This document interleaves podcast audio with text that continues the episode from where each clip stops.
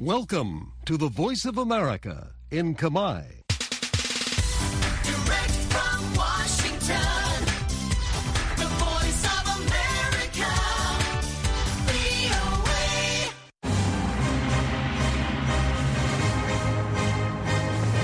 សួស្តីប្រិយមិត្តអ្នកស្ដាប់ជាទីមេត្រី នៅក្នុងកម្មវិធីផ្សាយតាមវិទ្យុរបស់ VOA នៅព្រឹកថ្ងៃពហុទី8ខែកុម្ភៈឆ្នាំ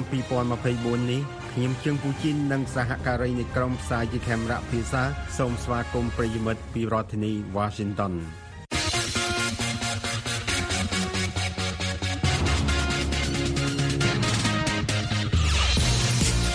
នៅក្នុងការផ្សាយរបស់ VOA នៅវេលាព្រឹកនេះយើងខ្ញុំមានសេចក្តីរាយការណ៍អំពីតុលាការពិភពលោកបើកសវនាការសំណុំរឿងបល័យពូជសាសន៍អ៊ុយក្រែនរុស្ស៊ីមួយផ្នែកការវាយប្រហារលើនាវាដោយក្រុមហ៊ូធីបង្អាក់សង្វាក់ផ្គត់ផ្គង់ទំនិញសកលលោកអាមេរិកជំរុញអង់គ្លេសឲ្យវាយតម្លៃឡើងវិញលើទំហំយោធារបស់ខ្លួន កសិករក្រិចបដិញ្ញាបង្កើនការទៀមទាតវ៉ាសំណងដែលរដ្ឋាភិបាលបានសន្យា លោកហ៊ុនម៉ាណែតអគុណថៃដែលមិនអនុញ្ញាតឲ្យមានសកម្មភាពលូកដៃចូលកិច្ចការផ្ទៃក្នុងកម្ពុជាក្រោយចាប់សកម្មជននយោបាយហើយនឹងសេចក្តីរាយការណ៍អំពីរដ្ឋាភិបាលកម្ពុជាប្រតិកម្មនឹងមេដឹកនាំគណៈបកភ្លឹងទីនដែលថាប្រជាធិបតេយ្យកាន់តែចុះខ្សោយ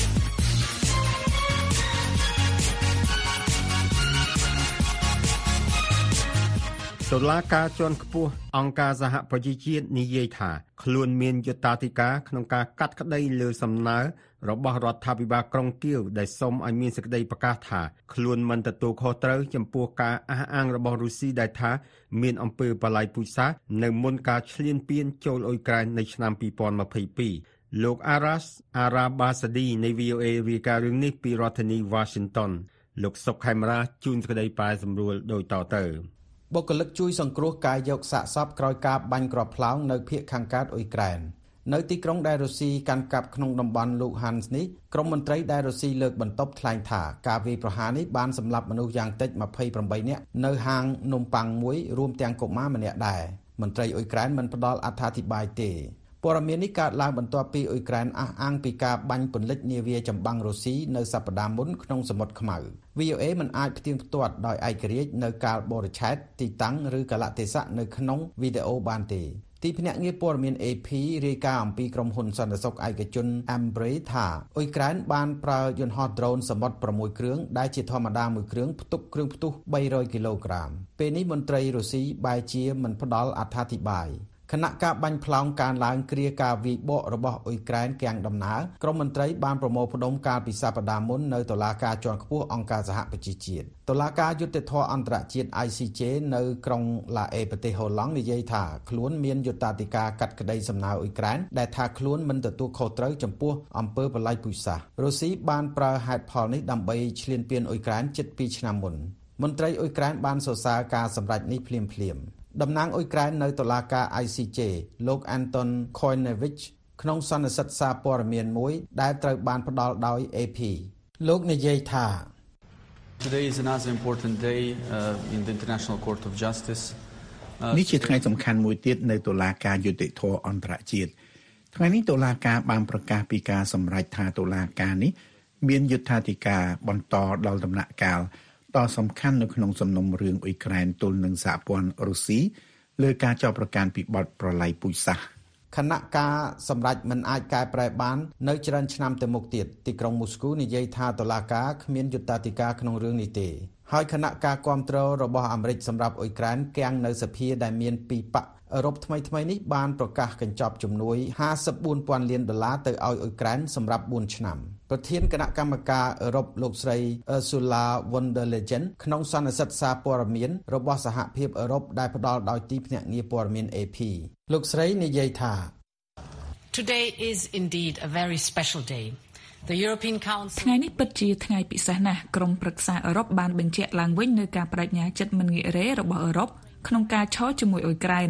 យើងទាំងអស់គ្នាដឹងថាអ៊ុយក្រែនកំពុងប្រយុទ្ធដើម្បីយើងដូច្នេះយើងនឹងគ្រប់គ្រងពួកគេជាមួយនឹងមូលនិធិចាំបាច់និងផ្ដល់ជំនួយដល់ច្រើនដែលអ៊ុយក្រែនសមនឹងទទួលបានតាមការព្យាករណ៍ទន្ទឹមនឹងនោះនៅមន្ទីរពេទ្យមួយចម្ងាយតែប្រមាណគីឡូម៉ែត្រពីសមរភូមិជួរមុខទាហានដែលរងរបួសមកដល់ត្រូវការការព្យាបាល ទាហានម្នាក់ពណ៌នាអំពីការផ្ទុះកាន់តែជិតរហូតដល់ត្រូវទីតាំងរបស់លោកនឹងធ្វើឲ្យរបួសជើងបង្វិលទៅណាក៏បានហើយសម្រាប់ទាហាននៅសមរភូមិភាគអាគ្នេយ៍ជិតទីតាំងដែលកងទ័ពរុស្ស៊ីធ្លាប់កាន់កាប់នោះលោកប្រធានាធិបតី Zelensky បានទៅធ្វើទស្សនកិច្ចនិងបំពាក់មេដាយពីរដ្ឋ North Carolina ខ្ញុំសុកខេមរា VOA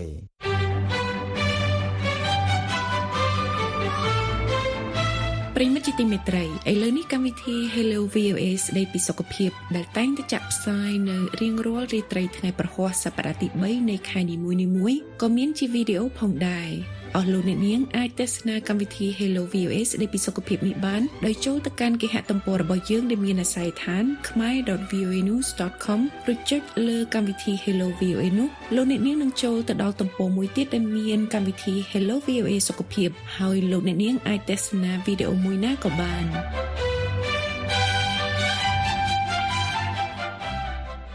នាវាដឹកទំនិញរាប់រយគ្រឿងពីទ្វីបអាស៊ីទៅទ្វីបអឺរ៉ុបឥឡូវនេះកំពុងតែជៀសវាងសមុទ្រក្រហមនិងផ្លូវទឹកព្រែកជីកស៊ុយអេដោយសារការវាយប្រហារឥតស្រាកស្រាមនិងការប្លន់នាវាដោយក្រុមសកម្មប្រយុទ្ធហ៊ូធីដែលឆ្លើយតបចំពោះសង្គ្រាមរវាងអ៊ីស្រាអែលនិងក្រុមហាម៉ាស់ អង្គការ The International Chamber of Shipping ដែលជាអង្គការពាណិជ្ជកម្មដ៏ធំមួយ បានឲ្យដឹងថាឧបតិហេតុទាំងនេះបានបង្កឲ្យមានការបង្អាក់ពាណិជ្ជកម្មសកលលោកយ៉ាងខ្លាំងនិងធ្វើឲ្យការដឹកជញ្ជូនទំនិញឡើងថ្លៃនិងត្រូវពន្យាពេលលោក Alfonso Bito រាយការណ៍អំពីរឿងនេះពីទីក្រុងកំពង់ផែបាសេឡូណានៃប្រទេសអេស្ប៉ាញដែលជាកំពង់ផែដ៏ធំមួយនៅក្នុងទ្វីបអឺរ៉ុបដែលទទួលនាវាដឹកជញ្ជូនទំនិញពីសមុទ្រក្រហម អ្នកស្រីហុងចិន្តាជួនសេចក្តីប្រែសម្រួលដូចតទៅកំពង់ផែបាសេឡូណាកំពុងតែមមាញឹកដោយសារក្រុមហ៊ុនដឹកជញ្ជូនធំធំកំពុងតែចូលសមុទ្រមេឌីទែរ៉ាណេដើម្បីជៀសវាងការវាយប្រហារដោយក្រុមហូទីនៅសមុទ្រក្រហមអំពើហឹង្សាបានបង្អាក់ផ្លូវដឹកជញ្ជូនដ៏សំខាន់នៅព្រែកជីកស៊ុយអេរវាងអាស៊ីនិងអឺរ៉ុបក្រុមប្រឹក្សាអ្នកដឹកជញ្ជូនអឺរ៉ុបថាការវាយប្រហារទាំងនេះបានធ្វើឲ្យការដឹកជញ្ជូនទំនិញឡើងថ្លៃ លោក Jordi Torrent នៃកំពង់ផែបាសេឡូណាថ្លែងថា Well, since the vessels were diverted uh, um, from two months ago, um, the main effect is that the vessels have arrived. to ចាប់តាំងពីនាវាត្រូវបានបដូរទិសដៅកាលពី2ខែមុនមកផលប៉ះពាល់ចម្បងគឺនាវាទាំងនោះ បានមកដល់កំពង់ផែបាសេឡូណាឬមេឌីទែរ៉ាណេយឺតពី3សប្តាហ៍នេះជាផលប៉ះពាល់ដំបូង ហើយរឿងមួយទៀតដែលកំពុងកើតឡើងគឺការដឹកជញ្ជូនតាមផ្លូវទឹកឡើងថ្លៃជាង100%ចិននិងប្រទេសអាស៊ីខាងត្បូងនាំចូលទៅអឺរ៉ុប30%ក្នុងឆមាសដំបូងនៃឆ្នាំ2023ហើយការបដូរទិសដៅដឹកជញ្ជូនធ្វើឲ្យមានផលប៉ះពាល់កាន់តែធំលោក Thorin ថ្លែងទៀតថា The biggest trade partner of ដៃគូពាណិជ្ជកម្មធំបំផុតរបស់អឺរ៉ុបគឺអាស៊ីដូច្នេះទំនិញទាំងអស់ដឹកតាមព្រែកជីកស៊ុយអេដូច្នេះ ប៉ះពាល់គ្រប់វិស័យដោយសារខ្វះសម្ភារៈផលិតក្រុមហ៊ុន Tesla ប្រកាសផ្អាកការផលិតឡាននៅរោងចក្រក្នុងទីក្រុងបេឡាំងពីថ្ងៃ29មករាដល់ថ្ងៃ11កុម្ភៈដែលអាចប៉ះពាល់ដល់ការផលិតរថយន្តប្រមាណ7000គ្រឿងអាជីវកម្មតូចៗក៏ប៉ះពាល់ដែរអ្នកស្រី Pila Taxido ដែលជាអាជីវករថ្លែងថា Tenemos varios proveedores de aquí de la tienda que nos han អ្នកផ្គត់ផ្គង់មួយចំនួននៅទីនេះនិយាយថាពួកគេនឹងមានបញ្ហាផ្នែកផ្គត់ផ្គង់សម្ភារៈដោយសារវាផលិតនៅអាស៊ីអាគ្នេយ៍និងដោយសារបញ្ហាដឹកជញ្ជូនផែនការរបស់អ៊ីស្រាអែលក្នុងការកម្ចាត់ក្រុមហាម៉ាស់នៅតែបន្តហើយការវាយប្រហាររបស់ក្រុមហូទីទៅលើនាវាដឹកជញ្ជូនក៏បន្តដែរអ្នកវិភាគថាការបង្អាក់សង្វាក់ផ្គត់ផ្គង់នាំឲ្យមានការប៉ះពាល់ថ្មីដល់សេដ្ឋកិច្ចអឺរ៉ុបដែលកំពុងមានអតិផរណានិងអនុភាពសេដ្ឋកិច្ច ពីរដ្ឋធានី Washington ខ្ញុំហុងចិន្តា VOA លោកអ្នកនាងកំពុងតែស្ដាប់កម្មវិធីផ្សាយរបស់ VOA ពីរដ្ឋធានី Washington ដែលមាន2លើកក្នុងមួយថ្ងៃគឺពេលព្រឹកពីម៉ោង5ដល់ម៉ោង5:30នាទីនិងពេលយប់ពីម៉ោង8:30នាទីដល់ម៉ោង9:30នាទីមកនៅប្រទេសកម្ពុជា នៅក្នុងការធ្វើអន្តរាគមន៍ដ៏កម្រមួយមន្ត្រីជាន់ខ្ពស់សហរដ្ឋអាមេរិកមួយរូបបានជំរុញចក្រភពអង់គ្លេសឲ្យវាយតម្លៃឡើងវិញលើទំហំកងទ័ពរបស់ខ្លួនដោយសារតែការគំរាមកំហែងជាច្រើនដែលក្រុងប្រចាំប្រទេសកំពុងប្រឈមលោក Henry Redwell រាយការណ៍ពីទីក្រុងឡុងនៃចក្រភពអង់គ្លេសថាការលើកឡើងរបស់មន្ត្រីរូបនេះគឺស្របទៅនឹងក្តីកង្វល់របស់មេបញ្ជាការជាន់ខ្ពស់នៅចក្រភពអង់គ្លេស អ្នកនាងស្រេងលក្ខណាជួនសេចក្តីប្រាយសម្រួលដូចតទៅ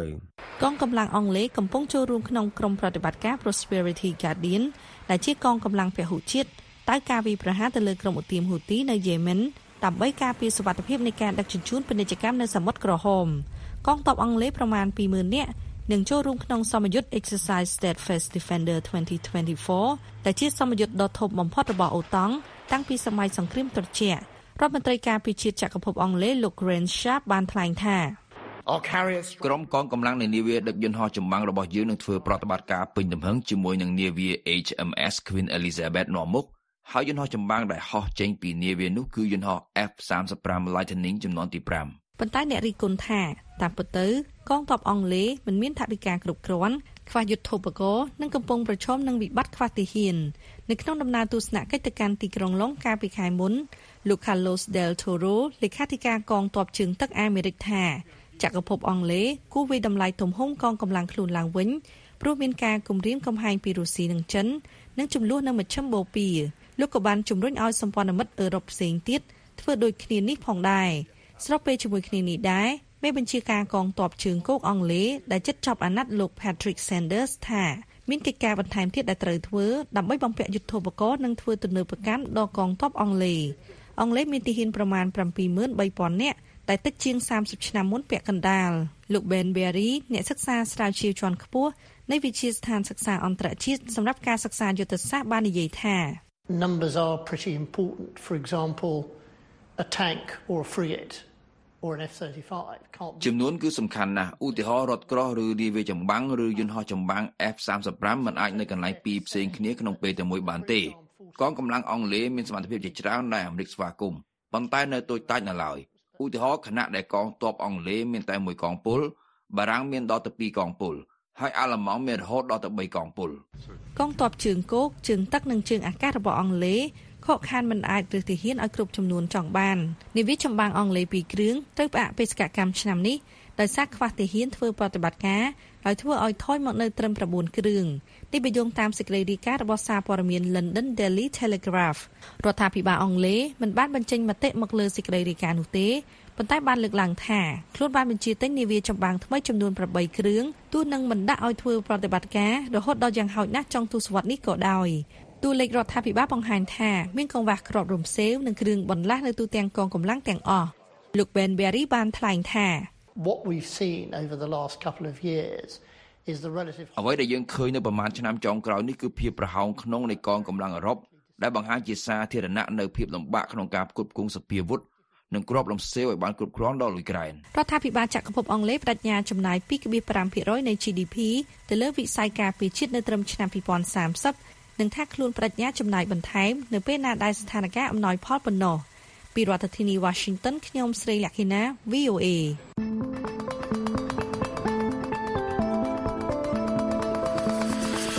អ្នកនាងកំពុងតែស្ដាប់កម្មវិធីផ្សាយរបស់ VOA ពីរដ្ឋធានី Washington កសិករក្រិចដែលខឹងសម្បាកំពុងទាមទារឲ្យរដ្ឋាភិបាលធ្វើតាមអ្វីដែលរដ្ឋបានសន្យាក្នុងការសងសំណងដល់ពួកគេសម្រាប់ការបាត់បង់ប្រាក់ចំណូលបន្ទាប់ពីមានគ្រោះបង្កដោយអាកាសធាតុដ៏អាក្រក់កាលពីឆ្នាំមុន លោក Antish Karasawa រាយការណ៍ពីទីក្រុងអថែនមកថាកសិករបានចេញមកធ្វើបាតកម្មនៅតាមដងផ្លូវដើម្បីបញ្ចេញអារម្មណ៍តបប្រមល់របស់ពួកគេលោកសុកខេមរាជួនក្តីប្រាយសម្រួលដោយតទៅ គ្មានអាហារគ្មានអនាគតគឺជាពាក្យស្លោកដែលកសិករខឹងសម្បាប្រើក្នុងពេលធ្វើបាតកម្មប្រឆាំងនឹងការកើនឡើងនៃអតិផរណាការប្រកួតប្រជែងពីបរទេសនិងការចំណាយកាន់តែច្រើនដើម្បីប្រយុទ្ធប្រឆាំងនឹងបំរែបំរួលអាកាសធាតុពួកគេបានចាក់ផ្លែកៅឡាក់ឬ chestnut និងផ្លែប៉ោមយ៉ាងច្រើនទៅលើចិញ្ចើមផ្លូវនៅឯកន្លែងតាំងបង្ហាញផលិតផលកសិកម្មមួយ កសិកររាប់ម៉ឺននាក់បានចេញបាតកម្មនៅលើដងផ្លូវនៅទីក្រុង Thessaloniki ដែលជាទីក្រុងស្ថិតនៅភាគឦសាននៃប្រទេសក្រិចកាលពីចុងសប្តាហ៍កន្លងទៅហើយបានច្រានចោលការអះអាងរបស់មេដឹកនាំពួកគេ ដែលបានសន្យាពន្យាការយកពន្ធនិងវិធានការបន្ធូរបន្ថយជាច្រើនទៀតដែលរដ្ឋាភិបាលទីក្រុងអាតែនបានដាក់ចេញ លោក Rizos Marudas គឺជាអ្នកដឹកនាំម្នាក់ក្នុងចំណោមអ្នកដឹកនាំក្រុមបាតកោជាច្រើនទៀត លោកបានថ្លែងទៅកាន់ក្រុមបាតកោថា ការផ្ដល់ជូនទាំងអស់នេះគឺគ្មានតម្លៃដូចសម្រាម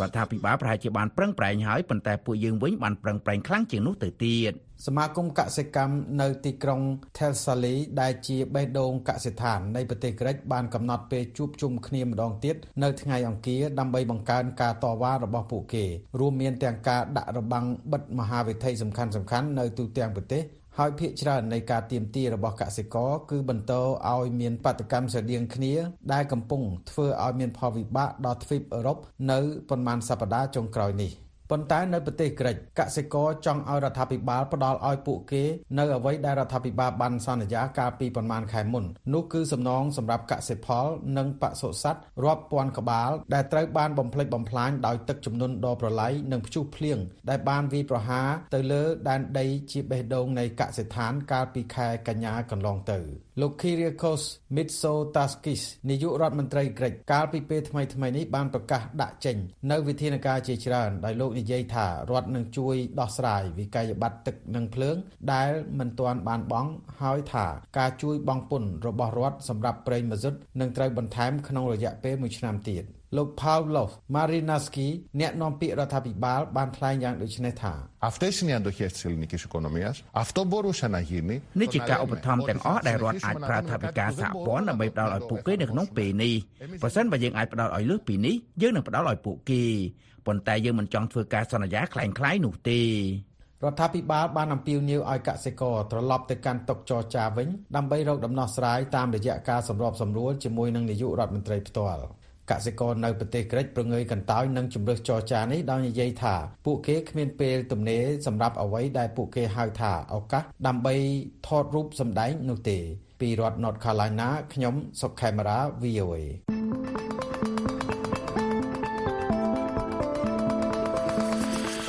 លោកអ្នកនាងកំពុងតែស្ដាប់កម្មវិធីផ្សាយរបស់ VOA ពីរដ្ឋធានី Washington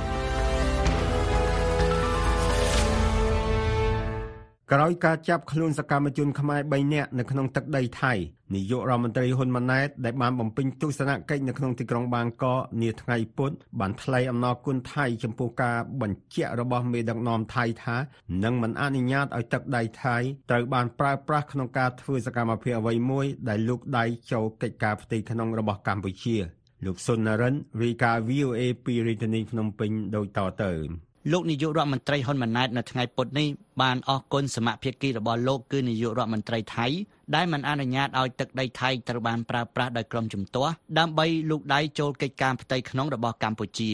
លោកហ៊ុនម៉ាណែតដែលកាន់អំណាចបានជាង5ខែថ្លែងបែបនេះនៅក្នុងសន្និសីទសារព័ត៌មានមួយនៅចំពោះមុខនាយករដ្ឋមន្ត្រីថៃនៅពេលដែលលោកទៅបំពេញទស្សនកិច្ចផ្លូវការនៅទីក្រុងបាងកករយៈពេល1ថ្ងៃគឺនៅថ្ងៃពុធនេះ នៅមុនដំណើរទស្សនកិច្ចរបស់លោកហ៊ុនម៉ាណែតសកម្មជននយោបាយខ្មែរចំនួន3នាក់ដែលកាន់កាតទទួលស្គាល់ដោយអង្គការសហប្រជាជាតិក្នុងនាមជាជនភៀសខ្លួននិងក្រុមគ្រួសាររបស់ពួកគេត្រូវបានអាជ្ញាធរថៃចាប់ខ្លួនសកម្មជនមួយចំនួនដែលកិច្ចខ្លួនជ្រកកោនក្នុងប្រទេសថៃត្រូវបានរាយការណ៍ថាពួកគេត្រៀមខ្លួនតវ៉ាប្រឆាំងនឹងវត្តមានរបស់លោកហ៊ុនម៉ាណែតនៅក្នុងសន្និសីទសារព័ត៌មានរួមមួយនៅថ្ងៃពុធនេះ នាយករដ្ឋមន្ត្រីថៃលោកសេថាថាវិសិនដែលឡើងកាន់អំណាចកាលពីខែសីហាឆ្នាំមុនថ្លែងថារដ្ឋាភិបាលថៃនឹងមិនអនុញ្ញាតឲ្យមានការប្រព្រឹត្តសកម្មភាពគ្រោះថ្នាក់ប្រឆាំងនឹងប្រទេសជិតខាងឡើយហើយថៃនឹងអនុវត្តច្បាប់របស់ប្រទេសយ៉ាងតឹងរ៉ឹងលោកថ្លែងជាភាសាអង់គ្លេសហើយត្រូវបានប្រែសម្រួលជាភាសាខ្មែរថា I have assured Prime Minister Hun Manet that it is Thailand's ខ្ញុំបានបញ្ជាក់ទៅកាន់លោកនាយរដ្ឋមន្ត្រីហ៊ុនម៉ាណែតថាវាជាគោលនយោបាយរបស់ថៃដែលមិនអនុញ្ញាតឲ្យនរណាម្នាក់ប្រើប្រាស់ទឹកដីថៃជាទម្រង់មួយក្នុងការលុកដៃចូលកិច្ចការផ្ទៃក្នុងឬធ្វើសកម្មភាពគ្រោះថ្នាក់ណាមួយប្រឆាំងនឹងប្រទេសជិតខាង ជាការឆ្លើយតបលោកនាយករដ្ឋមន្ត្រីហ៊ុនម៉ាណែតបានថ្លែងអំណរគុណមេដឹកនាំថៃ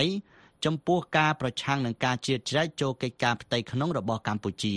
លោកថ្លែងជាភាសាអង់គ្លេស ហើយត្រូវបានប្រែសម្រួលជាភាសាខ្មែរថា and thanks for your reaffirming of uh, your support that ហើយក៏សូមអរគុណចំពោះការបញ្ជាក់ជាថ្មីនៅការគ្រប់គ្រងដែលមិនអនុញ្ញាតឲ្យទឹកដីថៃត្រូវបានប្រើប្រាស់ក្នុងការធ្វើសកម្មភាពណាមួយដើម្បីលុកដៃចូលកិច្ចការនយោបាយផ្ទៃក្នុងរបស់កម្ពុជាចាប់តាំងពីឆ្នាំ2017ប្រទេសថៃបានក្លាយជាកន្លែងមួយដែលសកម្មជនសង្គមនិងនយោបាយខ្មែរបានភៀសខ្លួនទៅជ្រកកោន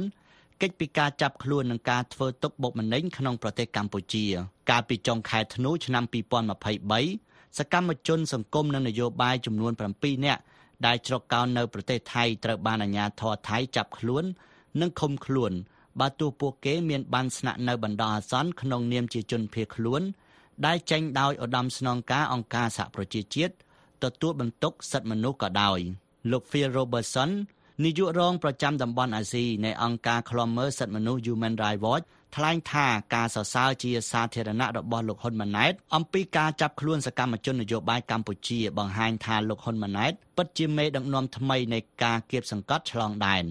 លោកបន្ថែមថាលោកហ៊ុនម៉ាណែតកំពុងព្យាយាមធ្វើឲ្យលើសពីឪពុករបស់លោកនៅក្នុងការគ្រប់គ្រងបែបផ្ដាច់ការនិងការបំពេញសិទ្ធិលោកថ្លែងក្នុងសេចក្តីថ្លែងការណ៍មួយចេញផ្សាយនៅថ្ងៃពុធនេះថាវាពិតជាគួរឲ្យខ្មាស់អៀនមែនតែន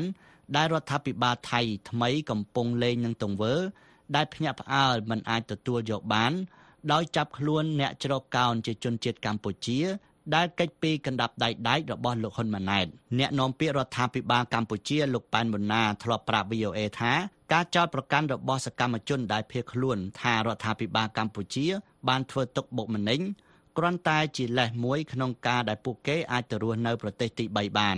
លោកមាសនេះអ្នកវិភាគនយោបាយលើកឡើងថារដ្ឋាភិបាលខ្មែរអាចនឹងមានការអំពាវនាវឲ្យរដ្ឋាភិបាលថៃរឹតបន្តឹងថែមទៀតនៅសកម្មភាពរបស់សកម្មជនឬអ្នកនយោបាយខ្មែរ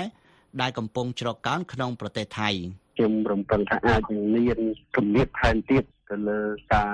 អំពាវនាវឲ្យរដ្ឋាភិបាលថៃនឹងធ្វើការរឹតបន្តឹងទៅលើសកម្មភាពរបស់សកម្មជនអ្នកនយោបាយខ្មែរនឹងបន្តទៅទៀតអានេះជាការយល់ឃើញរបស់ខ្ញុំណាដោយសារអីគឺដោយសារតែរដ្ឋាភិបាលកម្ពុជាត្រូវការឲ្យមានការគ្រប់គ្រងពីរដ្ឋាភិបាលថៃនៅក្នុងការធ្វើដំណើរដើម្បីកុំឲ្យសកម្មភាពនៃសកម្មជនគណៈបព្វប្រឆាំងនឹងអាចនឹងមានការវិវត្តច្រើនពីពលខ្លាំងក្នុងប្រទេសថៃនេះក្រៅពីការពង្រឹងទំនាក់ទំនងរវាងប្រទេសទាំងពីរនៅក្នុងដំណើរទស្សនកិច្ចរបស់លោកហ៊ុនម៉ាណែតភាគីថៃនិងកម្ពុជាក៏នឹងសហការគ្នាក្នុងការបង្ក្រាបក្រុមអ ுக ្រិតជនដែលឆបោកតាមប្រព័ន្ធអ៊ីនធឺណិតឬហៅថា Cyber Scam ដែលជនជាតិថៃមួយចំនួនបានក្លាយជាជនរងគ្រោះនៃអ ுக ្រិតកម្មដែលកើតឡើងលើទឹកដីកម្ពុជាភាគីទាំងពីរក៏បានឯកភាពគ្នាក្នុងការលើកកម្ពស់កិច្ចសហប្រតិបត្តិការនៃប្រទេសទាំងពីរទៅជាភាពដៃគូយុទ្ធសាស្ត្រ គួរបញ្ជាក់ថាកាលពីខែកញ្ញាឆ្នាំមុននាយករដ្ឋមន្ត្រីថៃថ្មីលោកសេថាថាវិសិនដែលចូលកាន់អំណាចកាលពីខែសីហាក៏បានមកបំពេញទស្សនកិច្ចនៅប្រទេសកម្ពុជាដែរដែលកម្ពុជាគឺជាប្រទេសទី1ក្នុងចំណោមបណ្ដាប្រទេសជាសមាជិកអាស៊ានដែលនាយករដ្ឋមន្ត្រីថៃបានធ្វើដំណើរមកបំពេញទស្សនកិច្ចមុនគេរាយការណ៍ពីរាជធានីភ្នំពេញខ្ញុំសុននរិន VOA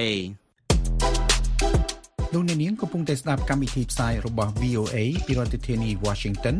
ដែលមាន2លើកក្នុងមួយថ្ងៃគឺពេលព្រឹកពីម៉ោង5ដល់ម៉ោង5:30នាទីនិងពេលយប់ពីម៉ោង8:30នាទីដល់ម៉ោង9:30នាទីមកនៅប្រទេសកម្ពុជា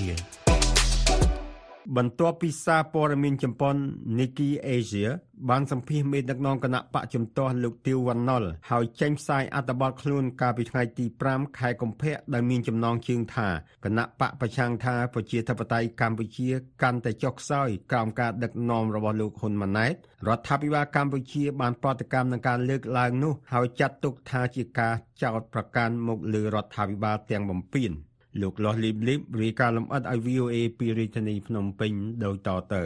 រដ្ឋាភិបាលកម្ពុជាបានប្រតិកម្មទៅនឹងការលើកឡើងរបស់ប្រធានគណៈបកភ្លើងទៀនលោកទៀវវ៉ាន់ណុលពាក់ព័ន្ធនឹងការចុះផ្សាយនាពេលថ្មីថ្មីនេះរបស់សារព័ត៌មានក្នុងប្រទេសជប៉ុនមួយដែលបានសម្ភាសអ្នកនយោបាយជើងចាស់រូបនោះ រដ្ឋាភិបាលកម្ពុជាចាត់ទុកការលើកឡើងរបស់លោកទៀវវ៉ាន់ណុលអំពីប្រជាធិបតេយ្យកាន់តែចុះខ្សោយក្រោមការដឹកនាំរបស់លោកហ៊ុនម៉ាណែតមានលក្ខណៈជាការចោទប្រកាន់មើលលើរដ្ឋាភិបាលទាំងបំពេញនិងខុសពីការពិតនេះបើតាមសេចក្តីថ្លែងការណ៍របស់អ្នកនាំពាក្យរដ្ឋាភិបាលចេញផ្សាយនៅថ្ងៃពុធនេះ អ្នកនាំពាក្យរដ្ឋាភិបាលកម្ពុជាបានដកស្រង់នៅការចុះផ្សាយរបស់សារព័ត៌មាន Nikkei Asia របស់ជប៉ុនកាលពីថ្ងៃទី5ខែកុម្ភៈនិងការផ្សាយបន្តដោយវិទ្យុបារាំងជាភាសាខ្មែរថាតាមរយៈការដកស្រង់សម្ដីរបស់សារព័ត៌មានទាំងពីរលោកទាវវណ្ណុលបានអះអាងថារដ្ឋាភិបាលបានដាក់កាមេរ៉ានៅមុខផ្ទះរបស់លោកដើម្បីឃ្លាំមើលសកម្មភាព24ម៉ោងលោកទាវវណ្ណុលក៏បាននិយាយទៀតថារដ្ឋាភិបាលដឹកនាំដោយសម្ដេចមហាបវរធិបតីហ៊ុនម៉ាណែតកាន់តែអាក្រក់ទៅទាក់ទងនឹងប្រជាធិបតេយ្យដោយបានបន្តចាប់ខ្លួនក្រុមប្រកួតប្រជែងនយោបាយនិងប្រជាពលរដ្ឋដែលរិះគន់រដ្ឋាភិបាលអ្នកនាំពាក្យរដ្ឋាភិបាលបានបដិសេធទាំងស្រុងចំពោះការអះអាងរបស់លោកទាវវណ្ណុលនិងចោទលោកទាវវណ្ណុលថាមានចេតនាអាក្រក់ដើម្បីបង្ខូចកេរ្តិ៍ឈ្មោះរបស់រាជរដ្ឋាភិបាលសេចក្តីថ្លែងការណ៍បញ្ជាក់ថាអ្នកនាំពាក្យរាជរដ្ឋាភិបាលយល់ឃើញថាការលើកឡើងរបស់លោកទាវវណ្ណុលពិតជាមានចេតនាអាក្រក់ដើម្បីបង្ខូចកេរ្តិ៍ឈ្មោះរបស់រាជរដ្ឋាភិបាលខណៈដែលការបោះឆ្នោតជ្រើសតាំងសមាជិកប្រសិទ្ធភាពខិតជិតចូលមកដល់ហើយនេះគឺជាការសម្ដែងរបស់លោកទាវវណ្ណុលដើម្បីទាក់ទាញការអាណិតអាសូរពីសាធារណមតិតែប៉ុណ្ណោះ នេះគឺជាភស្តុតាងមួយដែលបញ្ជាក់ពីការបញ្ចេញមតិដោយរំលោភបំពានធ្វើឲ្យប៉ះពាល់ដល់កិត្តិយសអ្នកដទៃដែលច្បាប់រដ្ឋធម្មនុញ្ញបានហាមឃាត់អ្នកនាំពាក្យរដ្ឋាភិបាលកម្ពុជាលោកប៉ែនបូណាប្រាប់ VOA បន្ថែមថាការដាក់កាមេរ៉ាតាមទីសាធារណៈគឺដើម្បីត្រួតពិនិត្យចរាចរណ៍សុវត្ថិភាពសន្តិភាពសង្គមមិនមែនខ្លុំមើលសកម្មភាពរបស់អ្នកនយោបាយណាម្នាក់នោះទេហើយបើសិនជាគេចង់តាមដានគាត់មាននរណាទៅដាក់កាមេរ៉ាមួយកន្លែងហ្នឹងវាអត់ វាអត់ត្រូវដូច្នេះការនិយាយនឹងជាការមូលបង្កាច់បង្ខូចកិត្តិយសគេឈ្មោះថាអូរាជរដ្ឋាភិបាលបានធ្វើទុកបុកម្នេញបានតាមដានគាត់ខណៈដែលគេដាក់កាមេរ៉ាពេញតាមពេញតាមផ្លូវសាធារណៈដើម្បីត្រួតពិនិត្យចរាចរណ៍សមត្ថភាពសម្ដាប់ធ្នាប់ផ្សេងផ្សេងសោះនេះជាចេតនាអាក្រក់ VOA មិនទាន់អាចសុំការអត្ថាធិប្បាយពីលោកទាវវណ្ណុលបាននៅឡើយទេ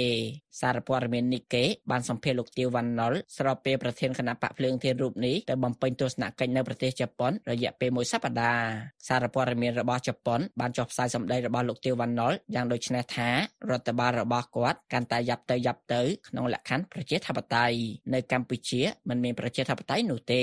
លោកលីសុធិរាយុទ្ធអគ្គលេខាធិការគណៈបកភ្លើងទៀនប្រាប់ VOA នៅថ្ងៃពុធនេះថាលោកមិនទាន់ដឹងព័ត៌មានអ្វីឲ្យពិតប្រាកដនៅឡើយទេដូច្នេះលោកស្នើអ្នកសារព័ត៌មាន VOA សួរទៅលោកទាវវណ្ណុលដោយផ្ទាល់បើតាមលោកលីសុធិរាយុទ្ធលោកទាវវណ្ណុលប្រធានគណៈបកភ្លើងទៀនបានទៅអំពេញទស្សនកិច្ចនៅប្រទេសជប៉ុនរយៈពេលមួយសប្តាហ៍ក្នុងគោលបំណងជួបជាមួយសកម្មជនគណៈបកភ្លើងទៀនដើម្បីបញ្ជាក់ពីបច្ចុប្បន្នភាពរបស់គណៈបកនិងជួបមន្ត្រីទូតនានាដើម្បីនិយាយអំពីលទ្ធិប្រជាធិបតេយ្យនិងការស្នើសុំឲ្យជួយពង្រឹងនិងស្ដារលទ្ធិប្រជាធិបតេយ្យនៅកម្ពុជាគួរបញ្ជាក់ថាអង្គការសិទ្ធិមនុស្សអន្តរជាតិដែលមានមូលដ្ឋាននៅសហរដ្ឋអាមេរិកបានចេញផ្សាយរបាយការណ៍ប្រចាំឆ្នាំមួយដោយលើកឡើងថាការបង្ក្រាបរបស់រដ្ឋាភិបាលទៅលើគណៈបកប្រឆាំងប្រព័ន្ធផ្សព្វផ្សាយឯករាជ្យសកម្មជនដីធ្លីមេដឹកនាំសង្គមស៊ីវិលមេដឹកនាំសហជីពនៅតែកើតមានឡើងអង្គការនេះរិះគន់ថាស្ថានភាពនៃការគោរពសិទ្ធិមនុស្សកាន់តែមានភាពយ៉ាប់យ៉ឺនបន្ថែមទៀតក្នុងឆ្នាំ2023អង្គការនេះអះអាងថានាយករដ្ឋមន្ត្រីថ្មីលោកហ៊ុនម៉ាណែតដែលកាន់អំណាចចាប់តាំងពីថ្ងៃទី22ខែសីហាឆ្នាំ2023មិនបានធ្វើឲ្យស្ថានភាពសិទ្ធិមនុស្សមានភាពល្អប្រសើរឡើយរាយការណ៍ពីរាជធានីភ្នំពេញខ្ញុំដាស់លេបលេប VOA VOA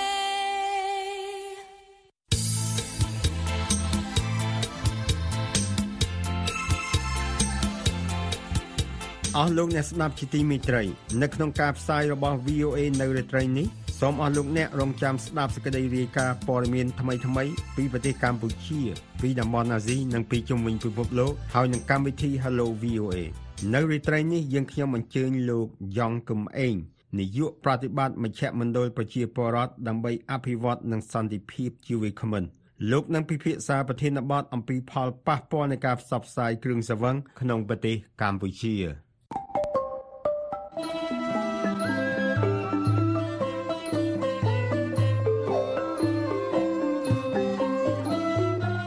កម្មវិធីផ្សាយរបស់ VOA នៅព្រឹកនេះចប់តែត្រឹមនេះសូមអរលោកអ្នករងចាំស្ដាប់សេចក្តីរាយការណ៍ព័ត៌មានជាតិនិងអន្តរជាតិរបស់ VOA នៅក្នុងការផ្សាយបន្តផ្ទាល់របស់យើងខ្ញុំនៅរាត្រីនេះទៀតពីម៉ោង8:30នាទីដល់ម៉ោង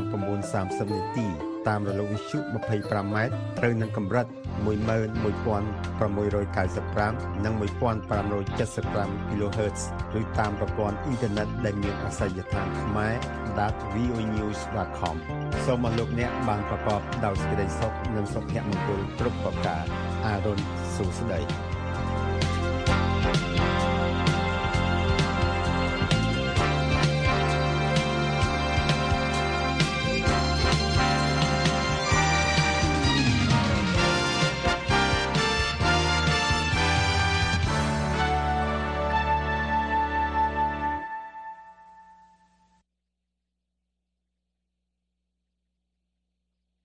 This program has come to you from the Voice of America, Washington.